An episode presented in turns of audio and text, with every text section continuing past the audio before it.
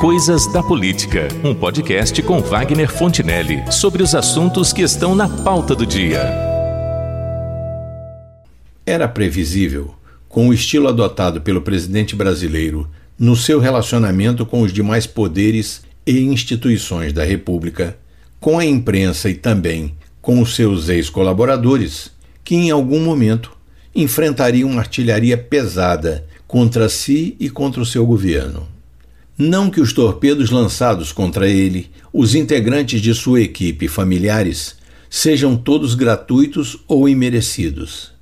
O Bolsonaro, desde o começo da sua gestão, tem caminhado de maneira quase inconsequente pelo campo minado da política, talvez acreditando, como tem demonstrado acreditar, que nada poderá atingi-lo demonstrou que de fato acredita nisso pela forma como vem se comportando pessoalmente em relação ao coronavírus, que já causou no Brasil, em quatro meses de pandemia, o mesmo número de baixas que as tropas norte-americanas sofreram no Vietnã em dez anos de uma guerra cruel, com bombardeios diários, o confronto direto das tropas e até o uso de armas químicas.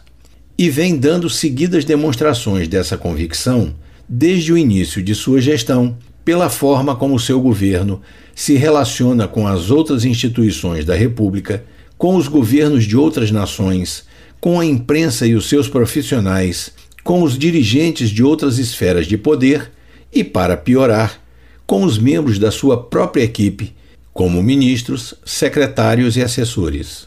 Para as questões de caráter ideológico, tem como conselheiro o professor Olavo de Carvalho, um conhecido radical de direita, de estilo destemperado, grosseiro e agressivo, que sequer mora no Brasil, mas envia recados ao presidente através dos seus filhos que também colaboram para agravar ainda mais a situação do Bolsonaro. Diga-se de passagem que alguns dos seus conselheiros militares também não estão ajudando muito. De vez em quando, fazem declarações desastradas e abrem o flanco para o inimigo. O general Augusto Helena é um deles. A cada vez que se manifesta, detona uma granada no pé do Bolsonaro. Enquanto este, que deveria passar uma ordem de silêncio no rádio para toda a tropa, continua brincando de desafiar os adversários e complicando mais ainda sua posição. A consequência de tudo isso é que muitas forças políticas e a própria justiça acabaram se reunindo contra ele e o seu governo, que agora está sob fogo cerrado. E o jogo, que já era bruto, ficou ainda mais pesado na medida em que o time do presidente foi sendo fragilizado por uma série de circunstâncias. Entre elas, repetidas ofensas e desacatos à Câmara, ao Senado e ao Supremo Tribunal Federal, tanto contra as instituições como de forma pessoal, contra vários de seus integrantes. E fez isso repetidas vezes, por si, por seus filhos, alguns de seus ministros e até através de seus apoiadores e militantes, que também se excederam em agressividade e ameaças a ministros e parlamentares. Não que estejam inventando mentiras quando questionam e depreciam algumas figuras execráveis da República. Mas é que no campo da batalha política, a verdade precisa ser dita ou sugerida de maneira muito mais sutil. Pois sutileza é justamente o que falta a esse governo e seu líder. É por isto que o presidente, sua família e apoiadores agora enfrentam a predisposição negativa de todos esses segmentos, que, por sua vez, estão se comportando de maneira seletiva, parcial e com evidências gritantes de abuso de autoridade, sobretudo por parte do STF e alguns de seus ministros. Este país tem centenas ou talvez milhares de políticos e gestores públicos sob investigação pela prática de atos ilícitos, alguns gravíssimos. Mas os inquéritos não caminham, os processos não se concluem e os crimes prescrevem na maioria dos casos.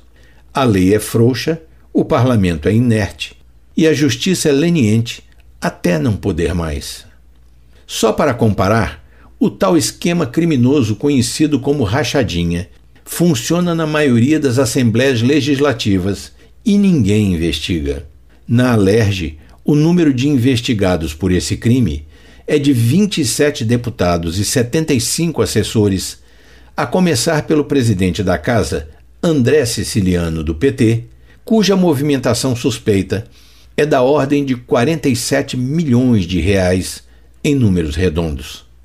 E mesmo dentro desse contexto, a única investigação que caminha a passos largos é a do ex-deputado estadual e atual senador Flávio Bolsonaro. Enquanto isso, mandados de busca e apreensão ou de prisão são expedidos, às vezes sem uma justificativa plausível, como uma forma de pressionar o presidente através de seus filhos. Não é o objetivo destas observações defender a ideia de que a justiça deva ser mais generosa com o clã dos Bolsonaro.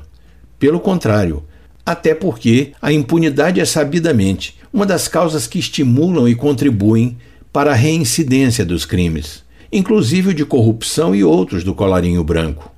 O estranho é que os mesmos tribunais e juízes sejam tão lenientes com crimes gravíssimos e de maior potencial ofensivo, atuando de forma seletiva. O Supremo, por exemplo, está querendo mandar para a prisão um ex-ministro que chamou seus membros de vagabundos, mas livrou das grades, possibilitando a sua fuga do país, um médico que estuprou mais de 50 pacientes e fora condenado a 238 anos de reclusão. É o mesmo tribunal que está querendo prender blogueiros bolsonaristas por ofensa e ameaça, mas não processou o ex-presidente Lula quando este os chamou de frouxos e mandou que enfiassem os processos contra ele naquele lugar. Enquanto isso, vários pedidos pelo impeachment de alguns desses ministros do STF dormem na gaveta do Davi Alcolumbre, presidente do Senado Federal, única instituição que tem o poder de controlar os excessos dos membros do Judiciário, justamente por abuso de autoridade e quebra de ética no exercício de suas funções, que não vão adiante. E por que será? Segundo o senador Lazier Martins, do Podemos do Rio Grande do Sul, aspas, é porque tem muita gente de rabo preso no plenário do Senado ainda. Tem muita gente lá que corre o risco, então não pode desagradar o Supremo, porque isso pode ter retorno. Fecha aspas. Como se pode perceber, temos aí alguns componentes perigosos que colocam o Brasil num estado de insegurança jurídica, com a população atônita e o executivo quase refém dos demais poderes. Um presidente que não tem a dimensão do cargo que está ocupando, que se comporta às vezes de uma maneira quase irresponsável e que não escolhe o que, como e quando dizer, abrindo muitas áreas de atrito e prejudicando a governabilidade do país. Um legislativo inerte que não cumpre o seu papel e que, quando legisla ou negocia, é quase sempre em causa própria.